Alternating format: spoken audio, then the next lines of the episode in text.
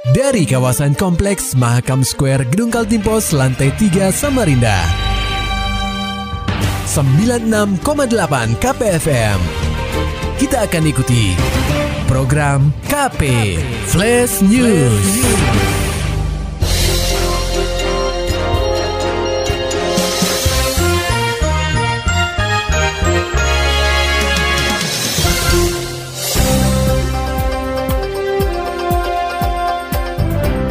Pendengar KP saat ini Anda sedang mendengarkan program KP Flash News bersama saya Ian Krisna. Pendengar KP Bank Indonesia optimis tekan laju inflasi Kaltim. Berita ini diturunkan reporter KPFM Samarinda, Maulani Al-Amin. Pendengar KP, Bank Indonesia terus berupaya menekan laju inflasi di Kalimantan Timur. Tekanan inflasi ini bersumber pada peningkatan konsumsi masyarakat di tengah ketergantungan pasokan kebutuhan masyarakat terhadap sentra produksi atau pemasok dari luar Kaltim. Deputi Kepala Perwakilan Bank Indonesia Provinsi Kalimantan Timur, Hendik Sudaryanto menerangkan, Inflasi global yang terus melandai berefek pada tekanan inflasi Kaltim. Perbaikan pertumbuhan ekonomi global disertai normalisasi rantai pasok komunitas pangan energi dunia membuat inflasi global masih tinggi. Kondisi yang dimaksud Hendik direspon dengan kebijakan moneter di berbagai negara, tak terkecuali Indonesia. Ini mengindikasikan bahwa uh, pengendalian inflasi melalui tim pengendalian inflasi baik itu pusat maupun daerah melakukan upaya untuk membawa inflasi pada sasaran yang telah ditetapkan.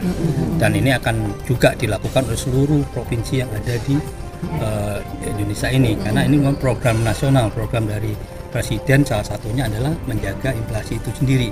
Secara tahunan, inflasi Kaltim pada periode Juni 2023 tercatat sebesar 3,76 persen. Ini lebih rendah dibandingkan periode sebelumnya sebesar 4,06 persen. Inflasi di dua kota IHK Kaltim pada Juni 2023 tercatat sebesar 1,94 persen atau lebih tinggi dibandingkan dengan bulan sebelumnya yaitu sebesar 1,76 persen. Inflasi bulanan Kaltim pada Juni 2023 juga menjadi yang paling rendah di antara provinsi lain di Kalimantan. KPFM Samarinda, Maulani Al-Amin, melaporkan. Pendengar KP Pemprov Kaltim berkomitmen untuk mengimplementasikan pembangunan hijau Hal itu diungkapkan Sekda Kaltim Sri Wahyuni ketika membuka kegiatan ekspos kegiatan perlindungan dan restorasi atau rehabilitasi mangrove, rawa dan gambut di Hotel Mercure pada Selasa 11 Juli 2023.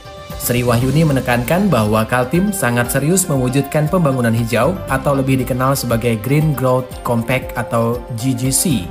GGC merupakan inisiatif Kaltim untuk membangun satu gerakan bersama, menjadikan Kaltim sebagai model pembangunan hijau yang baru untuk Indonesia dan dunia dengan menonjolkan kemitraan antara pemerintah, swasta, dan masyarakat. Untuk mewujudkan hal itu, diperlukan dukungan seluruh perangkat daerah, Menurut Sri, bentuk dukungan GGC harus diformalkan baik berupa penetapan peraturan gubernur atau surat keputusan bahwa ini memang inisiatif dari pemerintah Kaltim bersama mitra pembangunan untuk melakukan upaya-upaya dalam pelestarian lingkungan termasuk kegiatan retorasi lahan basah dan seterusnya. Jadi nanti kalau dicatat nanti kalau ada perubahan, eh, tentu RPD yang kita lakukan ini tidak ada kemungkinan 2024 atau 2025 ketika ada unsur-unsur yang perlu dilakukan perubahan saya berharap uh, redaksional Green Growth Compact itu masuk di dalam narasi rencana pembangunan daerah.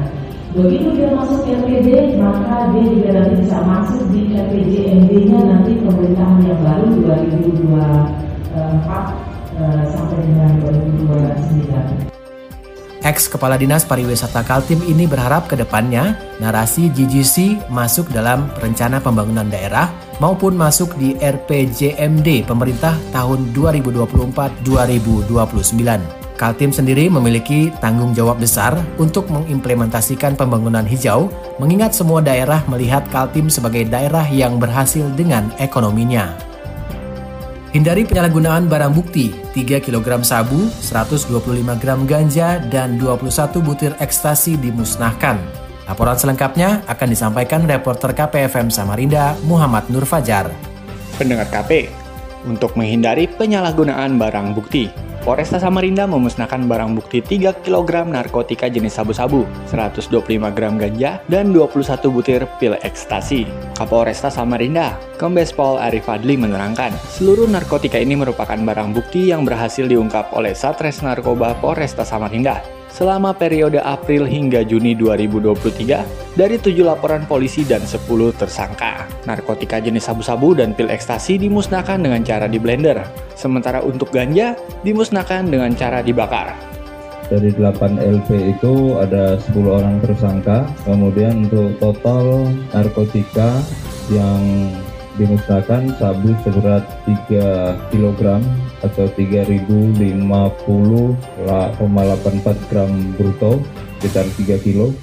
Kemudian uh, barang bukti narkotika jenis ekstasi atau inek ada 21 butir. Kalau kita nilai gramnya ada sekitar 9,08 gram.